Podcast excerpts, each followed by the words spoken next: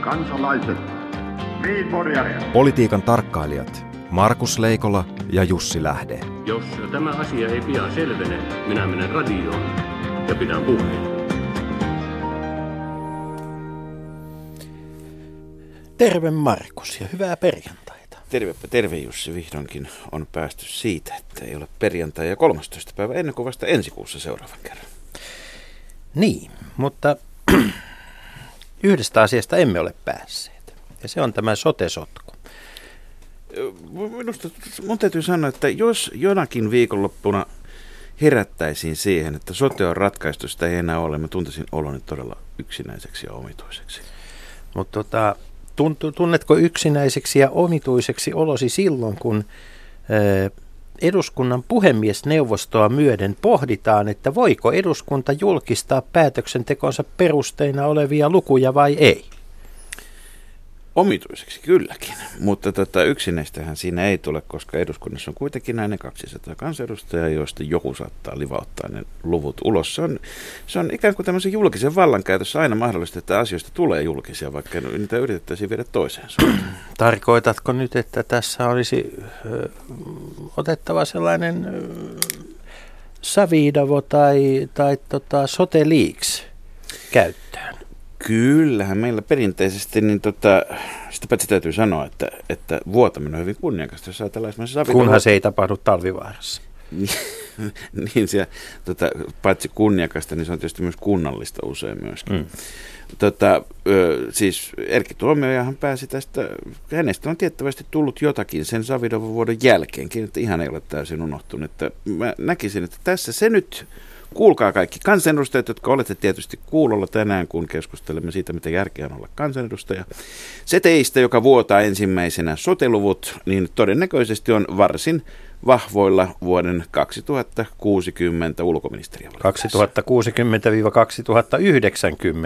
mikäli nämä vanhat merkit paikkansa pitävät. Että edellyttää, Mutta, että tuomio ei ole enää silloin käytettävissä. niin. Sitähän me emme voi varmasti tietää. Tuota, mutta säädetään niitä lakeja muuallakin kuin Suomessa.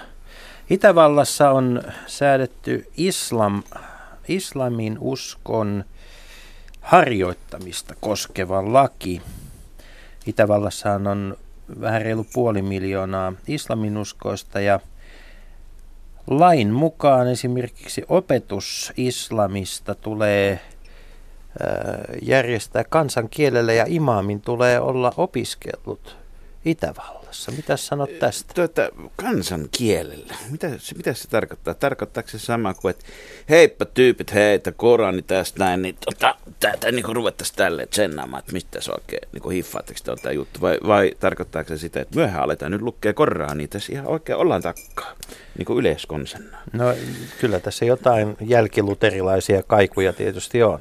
Kyllähän, kyllähän tietysti Itävallalla on pitkä historia siitä, että siellä on erinäköistä paikallista koulutusta, esimerkiksi taidekouluissa suosittu, jonka seurauksena on sitten puhuttu hyvinkin kansankielellä erilaisia asioita. Jopa niin paljon, että sitä yhtä kansankieltä yritettiin saada useammankin kansankieleksi. Minusta tämä on äärettömän kummallinen ja pelottava hetki, koska siis siinä vaiheessa, kun Euroopan unionin sisällä ruvetaan säätämään lakeja, jotka ovat Euroopan unionin perusasi, perusnäkemysten vastaisia, eli, eli niin kuin työvoiman vapaa liikkuvuus ja se, että koulutus yhdessä maassa vastaa koulutusta toisessa maassa ja tämmöiset perusperiaatteet laitetaan, laitetaan romukoppaan. Niin... Mutta jos me ajateltaisiin, että se säädettäisiin Brysselissä semmoinen direktiivi, että kaikkien imamien on oltava Itävallassa koulutettuja tai itävaltalaisen opetusohjelman mukaisia, niin sittenhän tämä saataisiin yhdistetty. Nyt Jussi, sulta puuttuu tämmöisiä luovia ratkaisumalleja tästä. Eikö, tämä on juuri se luovuus, mitä minä politiikassa pelkään. Mutta luovuutta on harjoitettu täällä Yleisradiossakin, koska tuota Yle Uutit Z aloittavat Z. Laulumailla. Z, karjalan kieli, hän elää. Mm. Ja tässähän on nyt kyse siitä yksinkertaisesta asiasta, että kun, kun neuvo, tarkoitan Venäjä-liitto, niin tota, aloittaa Sputnik-tyyppisiä ohjelmia. Sputnik Media siis. Niin, siis Sputnik ei enää lennä Suomen ylitse, vaan, vaan tota, se lentää Suomessa eetteriaaloilla. Ja, ja tota, tämä tämä varsin ansiokas ja monessa suhteessa myöskin hyvä journalismia ja Suomessa asuvia venäläisiä palvelut. Kaupallinen Sputnik-kanava näyttää muuttuvan englanninkieliseksi ja, tai ainakin jollakin lailla hieman kaavaillaan, että se siirtyisi lähemmäksi Kremliä noin henkiseltä olemukseltaan, niin onhan se hyvä myöskin, että meillä on sitten laittaa jotakin näitä Suomen 5000 karjalankielistä ja ehkäpä myös sitä toista karjalankielistä vähemmistöä varten. Sellaista, joka pitää huolen siitä, että tiedonvälityksessä on mukana arvoja. Tuota, onko tämä, Markus, niin onko tässä kyse nyt siitä, että, että tuota, Yle myös kiilottaa hieman kilpeään kotimaassa, kun kaupalliset toimijat moittivat Yleä kilpailusta – sillä saralla, jossa kaupallisetkin haluaisivat toimia, niin onko tässä myös tämmöinen mukava pieni imakovähemmistö nyt löydetty, jota voidaan palvella?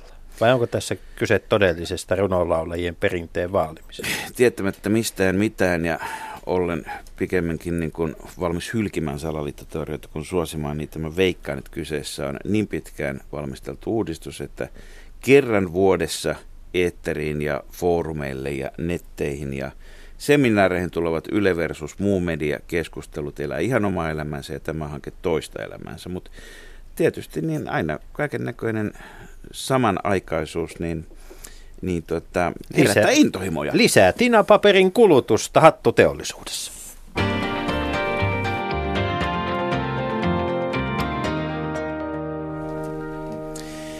Niin, ja hyvät kuulijat, tänään meillä on, on paitsi, kuten tuossa edellä todettiin, toimittaja ja, ja kansanedustaja vieraana. Meillä on myös kaksi tietokirjailijaa. Tervetuloa Osmo Soininvaara ja Reetta Räty. Kiitos. Kiitoksia. Eli, eli tuota, ainahan tämä on ajankohtaista tämä, että kuka hullu haluaa poliitikoksi. Sitä kysyttiin jo Bobrikoffin aikoina, sitä kysyttiin jo muinaiset roomalaiset kysyivät sitä, mutta se mikä nyt asiasta tekee kahdestakin syystä erinomaisen ajankohtaisen asian on tietysti se, että nyt on puolitoista viikkoa aikaa ilmoittautua ehdokkaaksi. Hmm. Tiistaina puolentoista viikon päästä päättyy se. Ja sitten pidetään vaalit, rätkäytetään ja katsotaan mitä sieltä tulee. Mutta sen lisäksi on kaksi teosta ilmestynyt juuri tuoreeltaan, eli Kosmo Soininvaaran kirja Jäähyväiset eduskunnalle ja Reetta Rädyn yhdessä Ville Blofieldin kanssa kirjoittama Kuka hullu haluaa poliitikoksi. Osmo Soininvaara, pitääkö ihmisen olla jollain lailla hullu tänä päivänä ryhtyäkseen poliitikaksi, ryhtyäkseen ehdolle? No ei, ky- kyllä siinä tietysti eh, täytyy jossakin määrin niin kuin vahvanahkainen olla, mutta tuota, ja osata, osata tavallaan niin kuin karistaa sitten semmoiset epäolennaiset viestit päältään ja, ja tuota, vaan, vaan terästäytyä siihen, että on sitä mitä on, mutta kyllähän poliitikon ammatti ja, ja tehtävä on äärimmäisen mielenkiintoinen ja antoisa. Että se, se, mikä näkyy sitten tämmöisenä loanheittona julkisuudessa, niin se on aika vähäistä. Sinulla on aamukammassa, jota, jota tuota käytät lähinnä seurataksesi ajan kulumista 51 päivää jäljellä kansanedustajana. Joo. Sanopas minulle nyt ihan rehellisesti, Osmo, että valikoituuko meillä eduskuntaa väärän tyyppisiä ihmisiä? Tullaanko sinne väärin perustein, väärin intohimoin?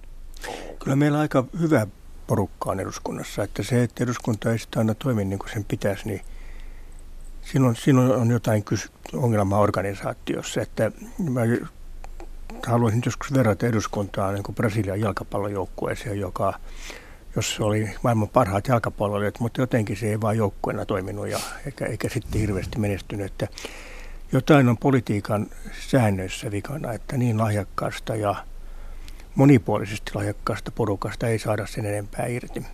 Ja aika lailla tätä samaa kysymystä, Retta, kysytään myös sinun ja Ville Blofieldin kirjassa Kuka hullu haluaa poliitikoksi. Siis hahmotetaan sitä, että millaisille ihmisille politiikka sopii ammattina. Mitäs johtopäätöksiä sieltä tuli esiin? Millaisille ihmisille politiikka sopii? Ehkä se niin suuri kaari oli jotenkin se, että paitsi nämä niin ehdottomasti kova nahka monessakin mielessä, koska täytyy edustaa ammattikuntaa, jota noin lähtökohtaisesti kutsutaan valehtelijoiksi, kieroiksi, moraalittomiksi, tyhmiksi, vähintäänkin ärsyttäviksi. Tai että on ikään kuin vapaus sanoa näin, niin kyllä siellä jonkun verran niin kuin kovaa nahkaa tarvitaan. Mutta sitten kun, kun monet heistä poliitikoista on oppinut niin kuin elämään tämän kanssa, niin jos ihan sitä työnkuvaa ajattelee, niin, niin kuin pitkäjänteistä – lusia oppositiokaudet ja niin kuin kestää sitä, että hirvittävän hitaasti muuttuu asiat. Et kyllä, me, kyllä me aika paljon kuunneltiin niin kuin yrityselämästä tulevia, joille se oli niin kuin puuduttavan hidasta. Eli sitko.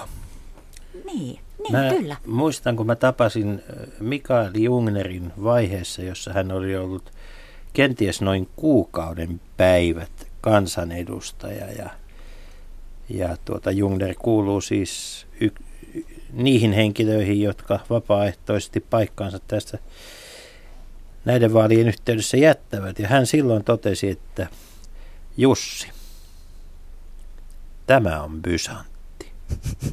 Minä, tota, me ollaan itse asiassa Jungneria käytetty esimerkkinä siitä, että hän on niin tämän julkisuuden suhteen löytänyt tämmöisen Jungner-teflonin ja hänen oppinsa on ikään kuin se, että, että sit kun on mennyt X määrä lööppejä, niin sit sä et enää välitä. 20, sitten, jos, jos ihan no suoraan katsotaan, että kahdet, siis, siis mikä tarkoittaa samaa kuin, että sit kun se 19 on takana, niin sitten ollaan jo tosi lähellä sitä, että nyt tämän kestää. Hän on kaiken. käyttänyt eri lukuja tästä, me tsekattiin häneltä okay. tätä. Poliitikko selvästi. Juuri näin, Nämä on, niin kuin, luvut on, luvut on tätä niin, äh, poliittisia.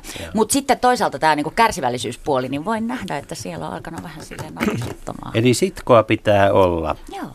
Mitä muuta? Mutta hetkinen, hetkinen. Niin. Siis poikkeako tämä nyt sit todella näin paljon muusta työelämästä? Siis onko yrityselämä oikeasti, tai onko tiede, tai onko taide, tai urheilu, tai muu tämmöiset, jossa myös on julkisuuspaineita, onnistumispaineita, seurataan tarkkaan, niin, niin, niin on, onko ne niin toisenlaisia sitten kuin politiikka? Mä, mä sanoisin, että yrityselämään verrattuna demokraattinen päätöksenteko on erilaista tavallaan että se, että, että jos johtoryhmä ei toimi, niin aika nopeasti nykyaikaisessa yrityselämästä, jos siitä voi puhua niin kuin ikään kuin yhtenä kollektiivina, niin kyllähän siellä lähtee henkilöt vaihtoon ja johtoryhmä uudistuu, tulee organisaatio-uudistusta muuta.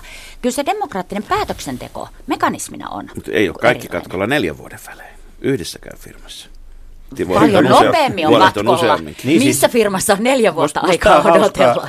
Tämä on hauskaa, koska mä muistan vielä sen ajan, kun puhuttiin, perusteltiin eduskunnan äh, esimerkiksi palkkoja sillä, että kun tämä on tämmöinen pätkätyö, mm. missä hemmetissä nykyään on neljän vuoden niin kuin takuu varma pesti kenelläkään, missään muualla kuin eduskunnassa?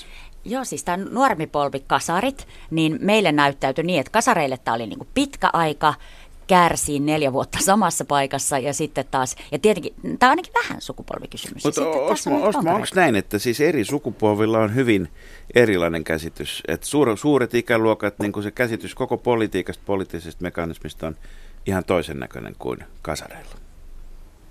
Onko tässä myös sukupolvikysymys eroja? En mä ole varma, onko siinä kauhean, kauhean suurta eroa, että ehkä, ehkä sitä jonkinlainen semmoinen niin poliitikon kunnioitus oli joskus is, is, is, isompi ja siihen sitten jotkut ovat tottuneet, mutta tuota, en, siis eri ihmisillä on hyvin erilaisia näkemyksiä politiikasta ja mä luulen, että se, se, se suurin erottaja ei ole kyllä ikä, ikä tässä. Ja tota, mutta, mutta nyt mä, mä olen siis, voi, sanoa, että kansanedustajan työ on viime aikoina ollut vähän puuduttava. Erityisesti tämä, tämä vaalikausi on ollut aivan panikinomainen. Mutta että mä olen politiikassa myös Helsingin kaupunkisuunnittelautakunnassa ja siellä ei mitenkään ole semmoista tunnetta, että asiat sujuisi hitaasti ja, ja muutokset olisi pieniä, vaan me kaavoitetaan niin kuin viidelle ihmisillä asunnot per, per viikko ja jälkeä tulee ja kaikki, kaikki menee hyvin. Tuota, myöskin, myöskin Reetta Rädy ja Ville Blofieldin kirjassa niin tota, käy ilmi, että monet haluavat virkamieheksi, erityisesti kunnalliseksi virkamieheksi, sitten nuoremmat ja muut. Siis nyt mä kysyn, ja tämä siis päivänä, jolloin on nyt vahvistunut, että tulee 19 sote-aluetta, kunnes niitä tulee taas 5 tai 300 tai joku muu luku, niin, niin pitäisikö Suomesta tehdä siis tämmöinen niin kuin mini lilliputti ruhtinaskuntien kaupunkivaltioiden liitto, kun kaikki on niin hemmetin tyytyväisiä kaupungeissa, mutta valtakunnan tasolla ei saada mitään aikaa. Pitäisikö meidän niin kuin lakkauttaa tämä jättää, jättää yksi ehkä armeija tänne niin kuin pitämään yhteisesti ja yksi YK-edustusto Tonne. On oma NATO, joka mm. toimii Suomen ja, ja, alueella. Ja kaikki valta kaikille kaupungeille ja kunnille. Tuota, kun niissä on niin kiva Tämmöistä ennustetta maailmassa pukkaa, että, että kansallisvaltiot menettää merkityksensä, koska, koska niiden asioista päätetään VTOssa ja EUssa ja YKssa ja, ja siellä se on täällä. Mutta että kaupungeissa, nimenomaan suurissa kaupungeissa tehdään isot ratkaisut ja, ja, ja että, että niissä, niissä tosiassa tehdään elinkeinopolitiikka ja val, se valtion elinkeinopolitiikka vaan sitten myötäilee. Eli, eli tämä Suomen kunnallinen itsehallinto, joka blokkaa kaiken mahdollisen järkevän valtakunnan tason toiminnan, niin sitä pitäisi laajentaa. Ainakin, niin, Markus, muutama asia tulee mieleen. Ensinnäkin, että jos poliitikko esittäisi tuommoisia näkemyksiä noin niin kuin räiskyvästi, niin sehän olisikin mahtavaa, joskin saattaisi olla tuhoisaa. Mutta toinen asia oli se, että musta oli mielenkiintoista, miten paljon tämä kaupunkipolitiikan niin kuin veto nousi tos, moni ihminen otti esille sen, että, että kokee niin kuin mielekkääksi tämän kaupungissa vaikuttamisen. Hetkinen, hetkinen, mutta puhutaanko me nyt Kalliosta vai puhummeko me Lieksan kaupungista? Me puhumme, siis kaupunki on semmoinen... Kaupungit on hieman erilaisia ka- kuitenkin. Ka- ka- Kaike, ka- anteeksi kaikella kunnioituksella, mutta näin valtakunnallisessa ka- ohjelmassa. Ka- kaupunki on semmoinen, jossa liikutaan raitiovaunuja, jossa on kerrostaloja. Ja Stockman, tai ehkä Stockman. Ja vähemmän susia. Ei siksi, että ne on sammuttu. Niin. Mulla oli henkilökohtaisesti vähän vaikeaa, kun Kuusamosta tuli kaupunki kotikunnastani, niin siis, täytyy, eli kirkonkylästä. Täytyy muistaa, että Euroopan unionin määritelmän mukaan Tamperekaan ei ole kaupunki, koska asukastiheys on aivan liian pieni sen Se jälkeen. johtuu kun vaan teiskosta. Teis, no, kaikki on loppujen lopuksi ode teiskolaisten vikaa, jos oikein kaivellaan. Mm. Mutta tuota, mennään tähän johtajuuteen. Ö, Osmo, kirjoitat aivan suunnattoman hyvin kirjoitetussa ja mietityssä kirjassasi jäähyväiset eduskunnalle. Vertaat kahta laajapohjaista hallitusta, Lipposen hallitus, hallituskausia, sitten tuota, tähän Katainen kautta, tai pitäisikö jopa sanoa Katainen slash Stub hallitukseen, jotta kaikki, slash. kaikki tuota, e, ymmärtävät, myös kaikki Stubin äänestäjät, että tota, Tämä nykyinen hallitus ei onnistunut, koska Lipponen ei johtanut hallitusta eikä demareita. Onko nyt niin, että meidän neljän vuoden korpivaelluksemme johtuu siis siitä, että, että meiltä puuttui se poliittinen johtajuus, joka, jota, tuota, jota Lipposen hallitusten aikaan oli? Se on yksi, yksi selitys tähän, että Lipposen ja Kata, Kataisen, siis Stupot tässä nyt, mm. sehän on toimeenpanohallitus, ei se, se pystynyt enää tekemään mitään. Ei tosin sitten pane toimeenkaan mitään, mutta, mutta tuota, Kataisen hallituksesta puuttu tavallaan päätöksentekokulttuuri täysin. Että Lipposilla oli semmoinen käytäntö, että se piti huolta, että kaikki hallituspuolet saivat läpi jotakin, ja Kataisen hallituksessa on ikään kuin kaikilla hallituspuolueilla veto-oikeus. Ja jos joku on joutunut koulussa lukemaan joukko-oppia, niin muistelee, että mikä ero on unionilla ja leikkauksella. Ja, ja, ja, ja että silloin, silloin tietysti se Kataisen tyyli. Kreika, saada... Kreikassa kysytään tätä hyvinkin, mikä ero on unionilla ja leikkauksella. se on hyvä. mutta, tota, joo, mutta, mutta tuota, et, et, kyllä, kyllä tämmöinen – mutta, mutta koko yhteiskuntaan on tullut tämmöinen niin monen tahon veto-oikeus. Se ei koske ainoastaan politiikkaa, se koskee työmarkkinajärjestöjä ja kaikkea muuta sellaista. Ja vetokratia. Vetokratia, se on... Liittyykö se, liittyykö se tähän aikaan? Siis kun, jos, katsotaan, jos, jos hetkeksi emme ajattele, että ennen oli kaikki paremmin, koska sitten me joudutaan lopputunti keskustelemaan siitä, mikä oli se ennen piste, jolloin maailma oli parhaimmillaan.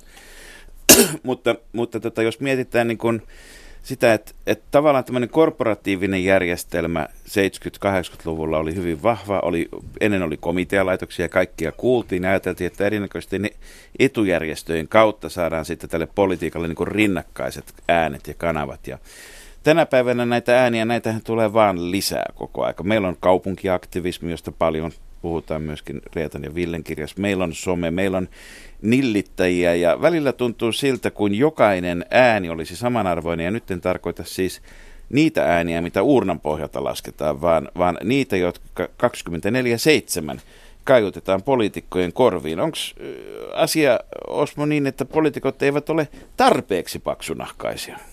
No jotkut ei ole. Ja, ja, ja, ja nyt, nyt kun kansanedustaja on hirvittävän helppo lähestyä mihin vuorokauden aikaan tahansa sähköpostiviestillä, niin niin kuin tuossa joku sanoi, että erityisesti ne kello 01 ja 05 välillä lähetetyt sähköpostiviestit oikeastaan kannattaisi suoraan kellonajan perusteella panna roskiin, mutta, mutta että se kuva kansasta, joka siitä tulee, on aivan murheellinen. Ja, ja se ei onneksi pidä paikkaansa ollenkaan. Jos se pitäisi paikkaansa, niin alkaisin katsoa, että muutaanko Sveitsiin vai, vai ehkä Itävaltaan vai minnekin. Mutta tuota, ja mutta kyllä se vaikuttaa joinkin puolin. Tulee sellainen vaikutelma, että nämä, jotka valittaa kaikesta ja, ja suhtautuu aggressiivisesti, ne, on, ne edustaa oikeaa kansaa, vaikka se onneksi on aivan harhainen näyte. Ennenhän Vielä... siis maakuntakansanedustaja meni maanantai, oli eduskunnassa vapaa, istuntoista vapaa päivä, mentiin kotipaikkakunnalle, pidettiin se puhe työväentalolla tai maamies seuran talolla. Siellä oli ne 20 mummoa ja pappa, jotka sitten vaatimuksessa, mutta se se mm. kohtaaminen, se nillitys, se valitus, ruikutus, se saatiin hoidettua puolessa toista tunnissa per viikko. Niin, tämähän on yksi asia, mitä me on pohdittu, tämä mitä me kutsutaan sote-tuomioistuimeksi, joka on niin kuin 247 pyörii. Some. Että, so, so, kattokaa, no niin, sote-tuomioistuin. No, sellainenkin se, vielä se perustetaan. Ja, se, ja kun sanoit, että se on hi, himmeli tuli, tästä tuli uusi sote-tuomio. Sometuomioistuin, kiitoksia kun korjasitte tota, että millä tavalla se niitä ääniä, niin kuin, miten niihin suhtautuu? Sitten ajatteleeko, ajatteleeko että tämä on nyt niin kuin hieno demokraattinen juttu, että kaikilla on ääni, vai huutaako siellä samat, kun huutaa muutenkin kovaa ääneen yhteiskunnassa, eli vaikka nyt poliitikot ja toimittajat? Vai niin kuin, että miten, miten siihen sitten siis suhtautuisi? Siis poliitikot kuulevat ääniä. Hmm. Niin. Joo, niin. Tuota, mun, Mut, mun blogilleni on, on muutama tuota kiusallinen kommentoija, jotka, jotka joutuu sitten aika paljon sensuroimaan ja niitä, niitä oli sanotaan jossakin vaiheessa kymmenen. Ja sitten mä menin katsomaan niiden IP-osoitteita, huomasin, että ne kaikki kymmenen on tullut samasta IP-osoitteesta, että, että, että sama ihminen voi monistaa itsensä vielä moninkertaiseksi kansanjoukoksi.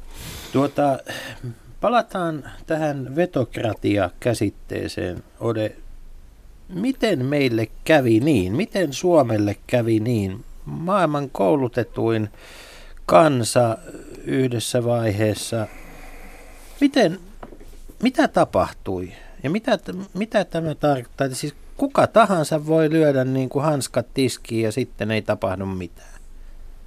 No, mä luulen, että tämä ongelma on nyt kyllä ikään kuin no, miten se pu- pu- pu- puolueessa tiedostettu, että se, se varmaan jossakin vaiheessa kumotaan. Joo.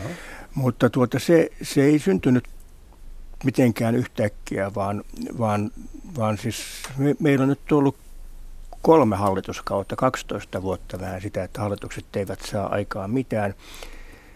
Ja jollakin, sitä on vaikea selittää, että mikä, mikä politiikan hengessä on ollut, mutta, mutta se, se, että varmuuden vuoksi vastaan on, on kehittynyt aivan hirveästi. Ja eihän noi, siis vanhaisen hallituksetkaan kyllä mitään tehneet. Siellä ne vaan kampittivat puolueet toisiaan.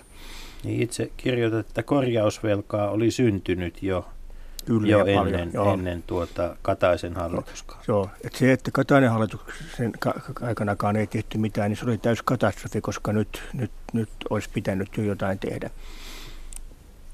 Mutta käsi sydämelle, jos onko se niin, että viimeksi hallitukset ovat saaneet jotakin aikaan silloin, kun sinä olet ollut ministerinä? Sen jälkeen ei ole oikein mitään. Mä olin tuota, Lipposen hallitus tuli kahdeksan vuotta, mä olin vain kaksi vuotta ministeri. Kyllä ne kuusi vuottakin meni kohtalaisen, jo, jo, jollakin tavoin kuitenkin. Tota, sitä, mi, miten 80-luvun hallitukset toimivat, niin mä en pysty sitä, sitä sanomaan, mutta kun tässä on kilpailtu historia huonoimmasta hallituksesta, niin kyllä aika moni on sanonut, että Holkerin hallitus on aika tasaväkinen tämän Kataisen hallituksen kanssa. No, minu, minulla on hypoteesi siitä, mistä tämä saattaisi johtua. Ja no niin. mä, et kävikö, kävikö tässä sillä lailla, että kun oli nousukausi ja Nokia tahkosi Sampona rahaa, niin ajateltiin, että kyllä Nokia hoitaa. Ja sitten niin kuin sitten kun ei enää hoitanutkaan, niin sitten oltiin ihan ihmeissään, kun ei ollut ikään kuin tämä toinen puoli tätä yhteiskunnan jauhavaa mekanismia ja tuottavaa, niin Kyllä, ja, ja, enää olemassa. Ja, ja politi- politiikkaan ei kestä hyviä aikoja, ja se Holkerin hallituksen hirvittävin virhe oli se, että kun silloin oli myös hirveä buumi menossa, niin, niin eikö sitä riennetty niin kuin alentamaan veroja ja, ja tekee kaikkea sitä, mitä just silloin ei pidä tehdä, vaan niin kuin, ikään kuin he, heittämään bensaa tähän liekkeisiin. Ja, ja, ja, ja näin, näin tapahtui myös niin 2006-2007. Että tuota, et, et kyllä, kyllä, kyllä siis hirvittävät talouspoliittiset virheet tehtiin ja se oli nimenomaan kokoomuksen vaatimuksesta, että, että heti kun kassaan tulee rahaa, niin se pitää jakaa nyt veronalennuksena. Tämän, nyt tämän synkistelyn päälle kysyn systeemisen kysymyksen, kun me ihastellaan täällä välillä lännessä Aasiaa ja niiden niin kuin nopeita päätöksentekoa ja, ja koulut ja tiet ja rakennukset syntyy päivässä ja niin edelleen. Ja me ollaan ehkä taipuvaisia ajattelemaan, että meidän systeemi ylipäätään, demokratia ei, että meillä pitää lähteä siitä, että tulee uusi koulurakennus, siihen menee kymmenen vuotta, että se tulee, just kuulin tästä tällä viikolla, että, että kymmenen vuotta on se, että kun on päätös tehty, niin sitten voisi olla uusi lukio kasassa. Ja nyt kun mä kuuntelen tässä nyt Soininvaaraa, niin mä ajattelen, että ei se olekaan systeemistä, se vaan riippuu siitä, että, että kuin huono hallitus tällä kertaa on. Eli onko meidän, niin onko nyt tämä demokraattinen päätöksenteko niin kuin lähtökohtaisesti on jotenkin mahdotonta ja me ei voida olla tehokkaita, kuten nykymaailma vaatisi, vai onko se niin, että on vain huonoja hallituksia tai toinen toistaan huonompia hallituksia? Onko tässä systeemissä tota, mahdollista tehdä nopeasti Onko meillä liikaa asioita? intressejä suojattavaksi? Jota... Niin, se, se, se, siis eihän meillä ole tyhmiä ihmisiä, ihmisiä hallituksessa. Kyllä sinne pääosin... Mutta tämä meidän systeemi, joo, onko se joo, semmoinen, kyllä, että kyllä siinä se... voi tehdä nopeita ja tehokkaita päätöksiä, joo, niin kuin nykyaika vaatisi, vai onko se, että kaikilta kysytään, niin, jo, niin kyllä, niin kyllä se on tämä, se mahdottomaksi? Kyllä se on tämä jälkimmäinen, ja en, ensinnäkin kyllä meillä tämmöinen niin oikeusvarmuus on var, varmistettu aivan liian pitkälle, jonka seurauksena kaikkia, kaikki, kaikki, kaikki päätöksenteko kestää hirveän kauan.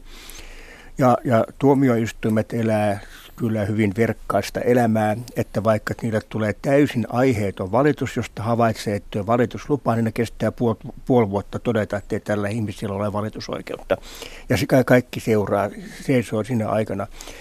Mutta kyllä tämä, että kaikilla osapuolilla on veto-oikeus ja tässä nimenomaan työmarkkinajärjestöjen oikeus, veto-oikeus, se aikana, että on hyvin vaikea tehdä mitään päätöksiä. Tämä on minusta kiinnostavaa. Onko tämä yhteiskunnan suurempi ongelma kuin vaikka se, että kuka sitten haluaa poliitikoksi? Kyllä valtaa halutaan ja, ja sitä kestetäänkin. Ja voi olla, että sinne päätyy vain teflonit ja voi olla, että sinne päätyy ihmiset, jotka edustaa siellä muiden ihmisten ääntä, eli toisin sanoen rahaa.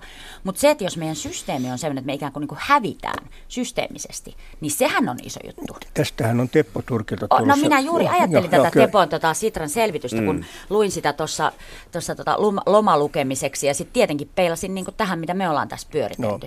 No. Mm. Mutta, mutta jos katsoo, että kyllä siellä Kiinassa tehdään tehokkaasti päätöksiä, mutta kyllä siellä myös ihmisiä sorretaan seurataan. No tietenkin. Joo, että et, et, et, ei, se, ei se pitää pelkästään Mutta ollaanko me asia. nyt ylpeitä tästä meidän systeemistä? Sanotaanko me, että, että tämä on kuitenkin niin kuin oikein? Tehokas tämä ei ole. Radio Yhdessä. Leikola ja Lähde.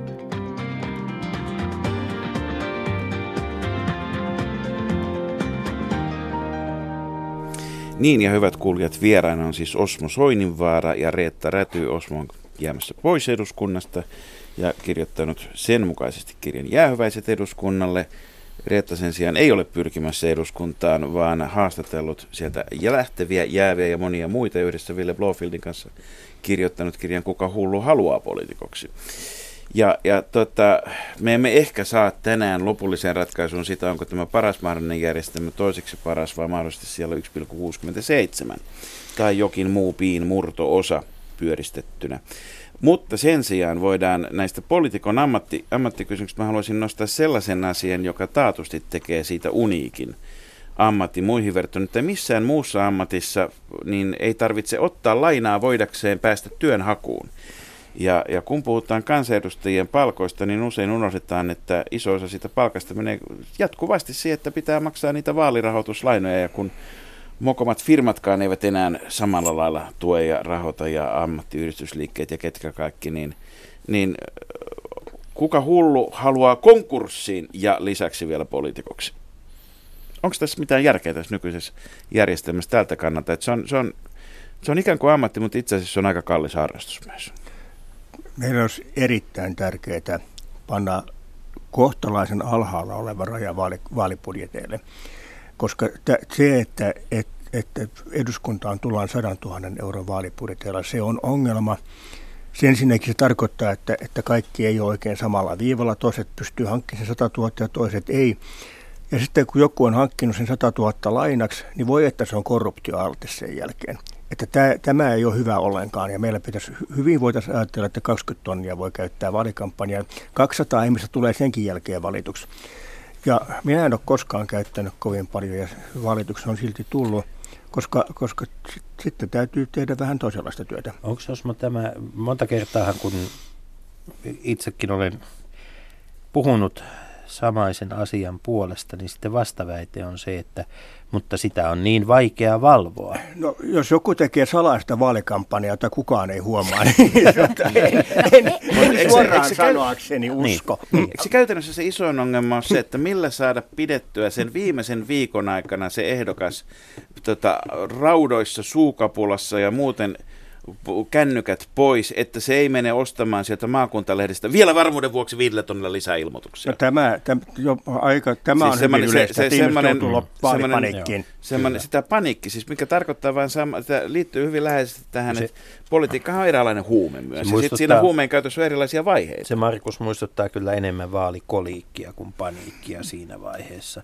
No ainakin huuto on kova myös öisin. No siis vaalirahasta mekin tietenkin puhuttiin aika paljonkin ja olin itse silloin vielä Hesarissa töissä, kun tämä vaaliraha tota, härdeli pyöri ja olihan se niin kuin pirun kiinnostavaa, siis se suomalaisen korruption murtuminen. Kyllä se oli, niin kuin, ne oli ihmeellisiä aikoja. No, mutta, mutta, mutta tässä on se ongelma, että kaupallinen media nyt ei hirveän mielellään puhu siitä, että mistähän nämäkin rahat on tullut, joka meidän lehteen pantiin sitten tämä ilmoitus. Ilman muuta tässä on tämä kuvio ja kyllä oli nytkin aika, hirveän erilaisia arvioita saatiin siitä, että kuin isoja rahoja nyt oikeasti käytetään käytetään, koska siinä on henkilökohtaiset rahat ja puolueen rahat ja, ja niin no, edelleen. Joo, mutta se pitäisi olla siis henkilökohtaisesti ihan riitä riippumatta, mistä ne rahat tulevat, niin pitäisi olla katto sille, kuinka paljon yhteehdokasta saa mainostaa ja, ja keksikööt sitten niin kuin parempia ja sisällöllisempiä tapoja mainostaa. Eikö mutta... siellä voi panna edes katon, että mihin se yksi ehdokas sitoutuu itse? Jos joku muu panee rahaa, niin sitähän ei voi niin kuin Yhdysvalloissa on nähty hyvin, että siellähän on sillä lailla, että siellä vaalikampanjassa aina lukee, että tämä on tehty niin, että ehdokas ei tiedä tästä mitään. On iso teksti siellä alalaidassa, joka tekee siitä sitten puolilaillisen. Tota, Joo, eikä ehdokas mut, ollenkaan huomaa tätä ilmoitusta myöskään. Mutta kun, meillä, mut kun meillä, meillä on siis, kun meillä on kuitenkin pankista siis pankin lainakäytäntö, kuulkaa, minä olen tässä käynyt lainaa hakemassa viime aikoina ja kysymässä ja tiedän, miten se menee. Se menee sillä lailla, että siellä pitää ensin allekirjoittaa paperi, jossa lukee, että mitä on allekirjoittanut, sitten allekirjoittaa toinen, jossa lukee, että olen ymmärtänyt, mitä olen allekirjoittanut edelliseen paperiin, ja kolmanteen, jossa lukee, että vakuutan, että ymmärsin myöskin sen, mihin olen pannut nimeni edellisessä paperissa.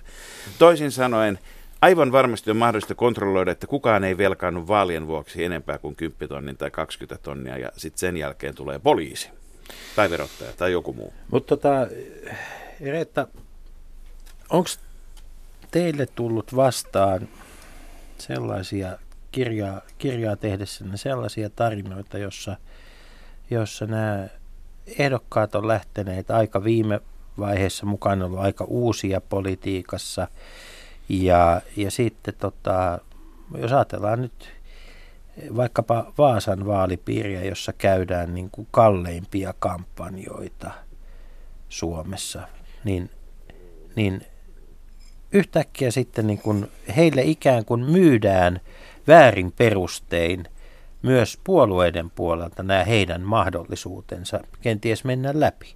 Että syntyy täysin, täysin vääriä illuusioita. Sitten on se 30, 40, 50 tonnia ja ei ole edes sitä kansanedustajan työtä. Sen verran velkaa, niin vaan no, kuinka sitten käy? Sitä, sitä en, en nyt ryhdy kert- sanomaan nimiä, mutta sitä on näissäkin vaaleissa kyllä muutama semmoinen täysin epätoivoinen ehdokas, josta tietää, että tuhanteen ääneen se jää ja, ja tuskin pääsee sinnekään. Mutta Osmo, myyks, poli, myyks puolueet no tätä kyllä, illuusiota? Kyllä valitettavasti ja antaa sen käsitystä, että kyllä sulla on hyvät mahdollisuudet. Kyllä meille tuli tämmöistä vastaan, mutta kun mä en jotenkin kyllä jaksa alkaa myöskään säälimään ihmistä, joka niinku, joka ei ole ajatellut sit niinku oikeasti funtsinut tätä asiaa itse. Et kyllähän se niinku ehdokasasettelussa sen puolueen, se saattaa olla puoluesihteeri, kuka ikinä onkaan, sen tehtävä on yrittää haalia niinku hyvä lista. Eikö niin? Se on sen duuni. Ja, ja kyllä ne yrittäjä ainakin sanoo, että se ei ole kauhean helppoa tällä hetkellä. Mulle kiinnostavampaa oli kuulla niitä storeja, joissa ne sanoo, että ihmiset, jotka alun, aiemmin olisi ollut niinku ikään kuin itsestään selvästi listalla, niin nyt sanoo se, se klassinen. Tiedätkö, en mä kuule lähe. Mm.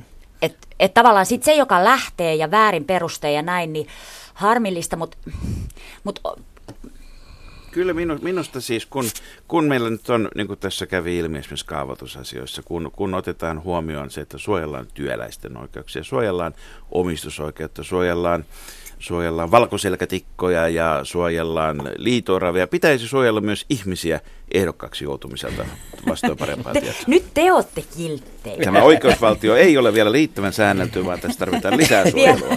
Mä, mä, en, mä, mä, on, mä on Markus eri mieltä. Mä, mä, on, mä on oikeasti sitä mieltä, että siinä vaiheessa kun valtio alkaa päättää siitä, että ketkä pääsevät ehdolle ja ketkä ei, niin me ollaan siirrytty jo toiseen yhteiskuntajärjestelmään.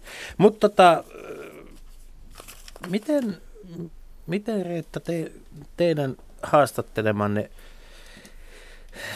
henkilöt, niin tuleeko sieltä kuinka paljon sitten niitä, sitä samaa viestiä, joka Osmolla on, että, että fiksuja, hyviä ihmisiä, mutta tämä järjestelmä ei kerta kaikkiaan toimi? Ky- siis sieltä tulee se turhautuminen. Eli tavallaan ei, nä- nämä me ollaan niin nyt kuultu, nämä Soininvaarat ja muut, jotka on sitä mieltä just tästä, niin tästä kyseistä hallituksesta, että tämä ei toimi. Mutta tämä on minusta nyt, niin nyt läpikäyty asia. Mutta rakenteellisesti, niin enemmän, enemmän me niin kuultiin demokratian kuitenkin puolustusta. Että täällä päätetään asioista, koska on olemassa tämä virsi, jossa sanotaan, että, että se on jollakin tavalla turhaa tai tylsää tai jotain muuta. Niin sitten kuitenkin se muistutus siitä, että hei tässä, jos ajatellaan vaikka tämän yhteiskunnan niin kuin huono-osaisimpia, niin kyllähän niin kuin tavallaan juuri niistä asioista päätetään tässä klassisesti tässä politiikassa. Tai jos ajatellaan meidän tota, tämänhetkistä tilannetta, meillä on tässä Ukraina, meillä on tässä sote, meillä on niin kuin hyvinvointivaltio 2.0 keskustelu. Nämä on asioita, jotka päätetään siellä politiikan sisällä, mut, tässä systeemissä. Mutta tämä ole just sitä, että nää, tässä tulee semmoinen niin kuin poliitikoille sellainen niin kuin – vimmainen halu puolustaa itseään, olemassaolonsa oikeutta, tätä systeemiä, kun, kun kuitenkin sitten niin kun, kun ajatellaan sitä, mihin aika eduskunnassa esimerkiksi kuluu. Kokouksiin. Niin se on, se on, Kokouksissa ne päätökset Kokous. tehdään. Mm. Ei, mutta puhu, onko, ne niin kuin, onko ne oikeita kokouksia vai, vai, vai ei? Et, no, Minusta Klaas Andersson on tästä aika mielenkiintoisesti puhunut niin kuin muutamat muutkin turhautuneet. Varokaa mutta, valekokouksia. Mutta ollaanhan me nyt muutkin työelämässä kokouksiin turhauduttu, että ei se niin kuin demokratia... Mutta täytyy, mut täytyy sanoa, että kyllä muu työelämä on aika lailla kitkenyt turhat kokoukset. Kyllä se kampaviinerin tuijottelu kokouspöydän Joo, yli, siis niin mun se oma kokouskestävyys niin. on niin huonoa nykyään, että mähän niin. tuota, siis, siis, ihminen pystyy tekemään tehokasta työtä neljä tuntia, koska meillä on kahdeksan tunnin työpäivä, niin sitä loppua varten on keksitty kokoukset, mutta mutta, tuota, Hänen edellisestä kirjastaan. Kyllä, mutta, mutta sä oot lukenut aika hyvin, kiitos. Oh, Joo. kyllä tuota, Mutta, mutta ei, ei tässä nyt pitäisi sitä tuhkaa ripotella liikaa päälle, että kyllähän suomalainen demokratia moneen muuhun länsimaiseen demokratiaan verrattuna on toiminut paljon paremmin. Täällä on pystytty tekemään päätöksiä sen takia, että on monessa asiassa, niin kuin, niin kuin, monet asiat on todella hyvin täällä. Ja, ja se on oikeastaan tämä viimeinen 12 vuotta, jossa on ollut suuria hankaluuksia. Ja, ja, ja mä olen aika vakuuttunut myös, että, että ongelma on tiedostettu ja se korjataan. Pystyykö tämä mekanismi korjaamaan itseään, korjaamaan omia toimintatapoja? Tuota, toivottavasti. Yksi asia, mikä, mitä tuota, tästä, tästä tulee taas tietysti nyt kyllä vihasta palautetta, mutta meidän päätöksenteko on muuttunut viime aikoina liikaa juridiikaksi ja, ja semmoiseksi juridiseksi saivarteluksi. Ja, ja, ja osittain tavallaan minäkin olin perustuslakia hyväksymässä, mutta en mä kuvitellut, että, että siitä tulee tämmöinen niin ylä, ylähuone eduskuntaa, joka, joka koko ajan laajentaa ja laajentaa ja laajentaa omaa reviiriään. Mutta niin että, nyt nimenomaan perustuslaillisesta saivartelusta. No se, se tässä on... Se, Vai osa? Osa tästä on perustuslaillista saivartelua ja siinä, siinäkin on kahta eri saivartelua muotoa. Toinen on tämä perusoikeussaivartelu, joka tarkoittaa, että, että selviä talousrikollisia ei saa panna kiinni, koska se loukkaa, loukkaa heidän ihmisoikeuksia. Ja, ja osa on tämmöistä valtioppilista saivartelua, joka, joka, mutta, mutta sit, sitten, sitten on kyllä tullut niin kuin tällaista ka, kaiken maailman niin kuin kansalaisen tuota, niin kuin oikeusturvakysymyksiä, jotka, jotka ylittää kaiken, ka, kaiken kohtuuden.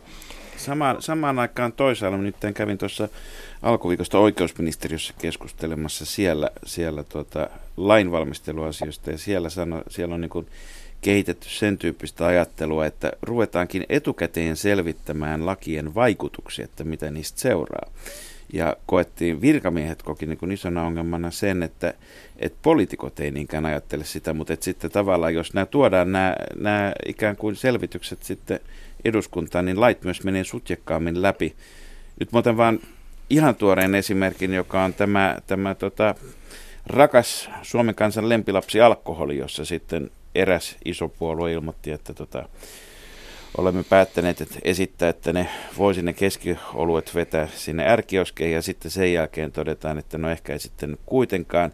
Ja mietitään jotain muuta konstia asiassa, jota on tutkittu Herra Jumala enemmän kuin mitä tässä maassa on mitään muuta asiaa tutkittu, niin alkoholipolitiikka ja eri keinojen seurauksia. Onko meillä kuitenkin sitten tavallaan ongelma eduskuntatyössä nimenomaan se, että, että lakeja säädetään jossakin määrin, ei niinkään niin kuin juristeriisesti painottaa, vaan, vaan umpiossa, jossa ei... Sehän on, asiahan pitäisi olla yksinkertaisesti. Me tiedetään, että muuttamalla A muotoon B, siitä seuraa C, joka on hyvä asia, niin sitten tehdään niin. Tuota, joskus kuviteltiin, että, että kun tietoa on tarpeeksi, niin, to, niin to, todellakin tiedetään, mitä mistäkin seuraa, mutta ei me tiedetä. Ei minustakaan ei, tiedetä. Ei, Minä siis se, nyt se, siis, siis, siis, siis, siis, joo, ei, tuota, esimerkiksi jopa niin tutkitusta asiasta kuin alkoholipolitiikka, niin tekojen ja seurauksien va- vaikutusta ei tunneta. Tässähän olisi hyvä pitää sellainen niin poli- politiikan puolustuspuheenvuoro, niin kuin tämän poliittisen puheen puolustusvuoro. Että juuri, muutenhan me voitaisiin järjestää tämmöinen niin kuin, tavallaan tutkijat johtamaan maata. Koska talouspuhehan on just tuommoista, niin kuin äsken esitit, että, että tietyllä ovat tästä seuraa tätä ja sitten me hoidetaan tämä näin. Mutta, mutta sehän on just mahtavaa tämä politiikka, jossa niin kuin haetaan sitä ja kaikki luvutkin on poliittisia.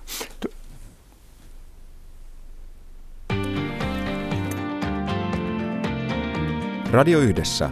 Leikola ja Lähde.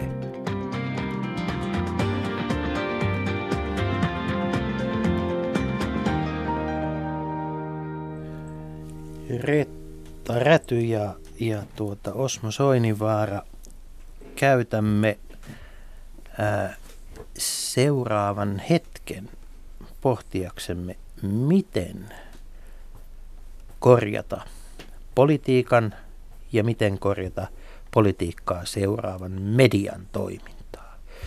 Osmo, kirjassasi on mielenkiintoinen malli Hollannista. Hollannissa jokainen puolue joutuu tekemään vaaliohjelman, jonka valtiollinen tutkimuslaitos analysoi. Ja ilmeisesti tässä kuitenkin analysoidaan enemmän näitä taloudellisia mm. vaikutuksia kuin, kuin sitä, että onko siinä järkeä. Joo, ky, tuota, pitäisikö, nyt, nyt, pitäisikö nyt, näin tehdä myös Suomessa? Mä olen blogillani alkanut analysoida eri puolueiden vaaliohjelmia ja nehän on aivan päättömiä siinä suhteessa, että, että niissä sanotaan, että kaksi miljardia pitäisi säästää ja sitten luetellaan kaikki, mihin käytetään lisää rahaa. Et, et kyllä tämmöinen tietynlainen val, valheen paljastusmekanismi pitäisi pitäisi olla olemassa. Mä muutenkin ihmettelen, että mitä, mitä nämä seuraavat, seuraavaan hallitukseen pyrkivät aikoo tehdä, koska erittäin ikäviä päätöksiä on edessä. Ja vaalikampanjat tehdään ihan ihan toisessa sävyssä. Ja, ja, ja sitten kuvitellaan, että kansa niin kuin toukokuussa hyväksyy jotakin ihan muuta kuin mitä, mitä huhtikuussa luvattiin. E, eikö tässä ole käynnistynyt tämmöinen kilpajuoksu, että kuka puhuu vähiten ja sanoo eniten ei mitään puhetta? No vähän se siltä vaikuttaa kyllä ja se, se on tarttunut kaikkiin puolueisiin.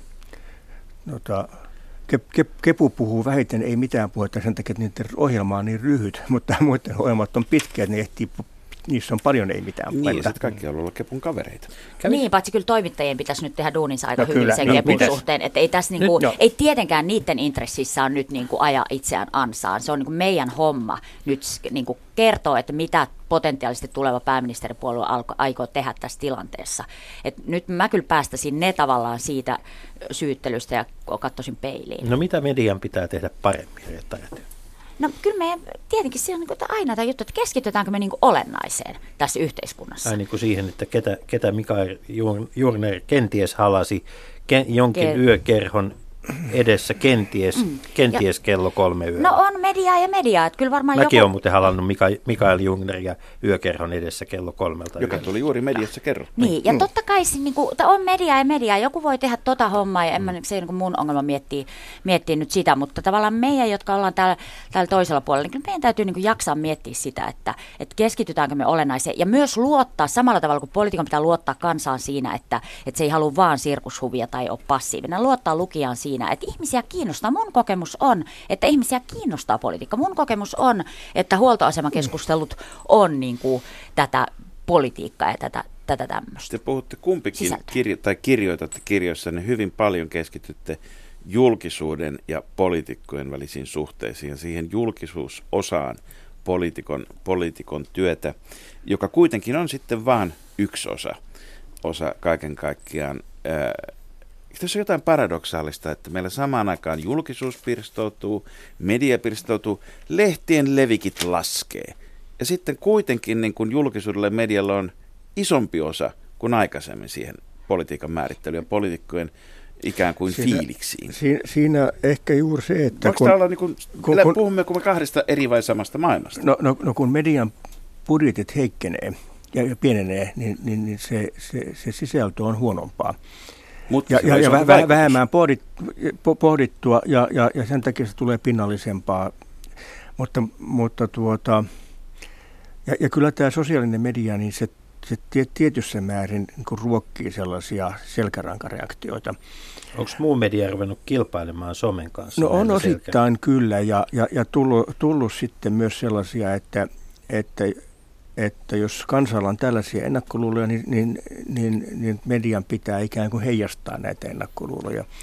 Mutta mulla on samaa käsitystä, että tässä ihmiset laskee väärin.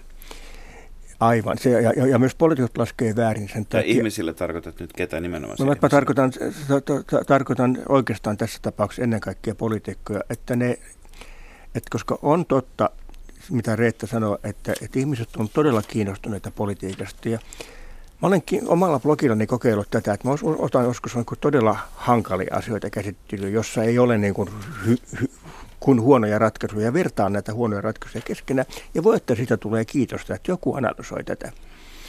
Mutta tota, onhan tässä nyt, onhan tämä nyt sillä tavalla kummallinen myös tämä poliitikon ammatti, että et tota, valtaosa poliitikoista viestii sitä, että – en mä ole oikea poliitikko. En mä oikeasti ole mikään poliitikko. Että mä oon oikeasti ihan tavallinen, että muhun voi luottaa. Ja, ja mun täytyy sanoa, että en itse menisi lääkärille, en veisi autoani huollettavaksi kaverille, joka sanoisi, että mä en ole oikeasti mikään lääkäri, mä oon sun puolella tässä jutussa. Tämä osa politiikasta kaipaa, kaipaa ikään kuin puolustamista. Että kyllä täytyy, täytyy olla, se on niin kummallinen tilanne, jos, jos väitetään, että tämä tieto ei ole poliittinen, tämä päätöksenteko ei ole poliittinen, vaan tämä on tutkimustietoon perustuva tai, tai kansantaloudellinen fakta. Ja sitten tätä ammatti, mä en ole niin kuin ikään kuin oikea poliitikko. Meidän pitäisi tavallaan jaksaa niin funtsia se, että, että tota, on kunniakasta, rohkeaa olla poliitikko myös sitä. Joo, to, joo, mä ihmettelen ja sanoin sen tuossa kirjassani suoraan, että ihmettelen, miten jotkut pitävät omia äänestäjiään tyhminä. Että eduskunnan keskustelun taso laskee romahduksen maisesti heti, kun televisiokamarat syttyy. Ja sitten ihmiset ryhtyvät tämmöiseen lastentarha nokitteluun. Ja mä, mä, mä luulen, että ne aliarvioivat omia äänestäjiään ehkä he täysin. että tyhmiä äänestäjiä on enemmän kuin fiksuja äänestäjiä. Tai ehkä kun ei kukaan tiedä tarkkaan, että kuka on minun äänestäjäni, niin mm. ehkä näyttelee, että ne on juuri ne toiset, on Mutta mä haluan y- yhtä asiaa politiikossa kyllä puolustaa, johon on monta kertaa törmännyt sekä kunnallispolitiikasta että valtakunnan politiikasta. Jos jotakin asiaa keskustelee virkamiesten kanssa, niin virkamiehet sanoo, että ei voi kun tämmöinen laki ja tuommoinen laki ja tämä määräys ja niin edelleen. Ja päätös täältä aikaisemmin sitoo tässä. Ja poliitikko sanoo, että sori, me, me, toi päätöshän me muutetaan. Että, ja ja, ja et, et selvästikin niin tämmöinen out of the box ajattelu ja, ja, ja suurempien kokonaisuuksien hallitseminen on, on poliitikolle tavanomaista. Tai suoraan sanoeksi ihmetyttää joskus virkamiehiä, että, että miten pienessä laatikossa niitä ajattelu Tämä syy. taitaa olla Weberiläinen ajatus politiikasta ja politiikasta. Ihan totta, mä en ollut Weber. Weber mainittu. Weber mainittu. Max Ihanaa. Weber hyppää pöydälle silloin, kun häntä vähiten odottaa, eli usein. Ja, Mutta mut Osmo Soinivaara, kun on nyt selvää, että tämän pian toimintansa päättävän hallituksen kaikkein suurin yksittäinen asiakokonaisuus, ainakin näistä, jotka ei ole tullut tuolta ulkopuolelta reagoitaviksi, on tämä sote-uudistus ja siihen liittyen kuntauudistus. Jos se kaatuu perustuslakiin, niin kerro meille, miksi perustuslakia sitten ei muuteta? Tätä on jotkut perustuslakiasiantuntijat sanoneet, mutta se on tehty meidän niin hirvittävän vaikeasta. Sen muuttaminen kestää kaksi vaalikautta ja tosiasiassa.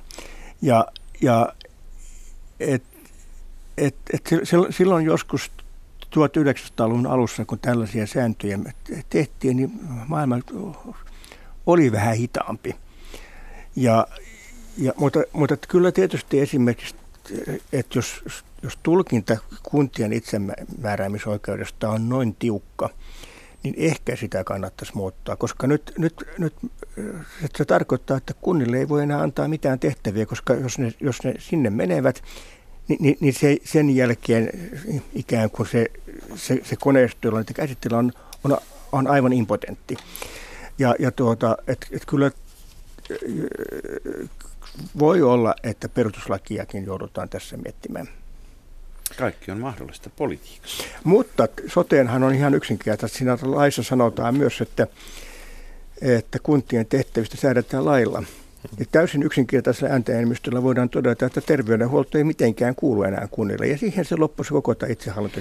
Siis onko tämä nyt jäänyt neljän vuoden ajan vaan huomaamatta? Mulla jäi jotenkin vie, viehättävänä mieleen, kun tuossa ihan, ihan joulua, muutama päivä ennen joulua jututin Matti Vanhasta, entistä pääministeriämme. Ja hän sitten vähän pitäisi alkaa sitä soteakin selvittelemään itselle, että mistä kaikesta siinä on kysymys.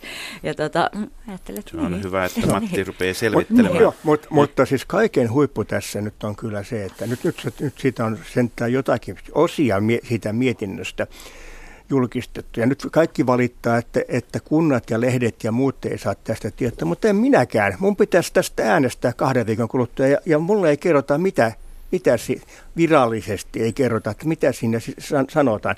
Eihän tämä nyt näin voi olla.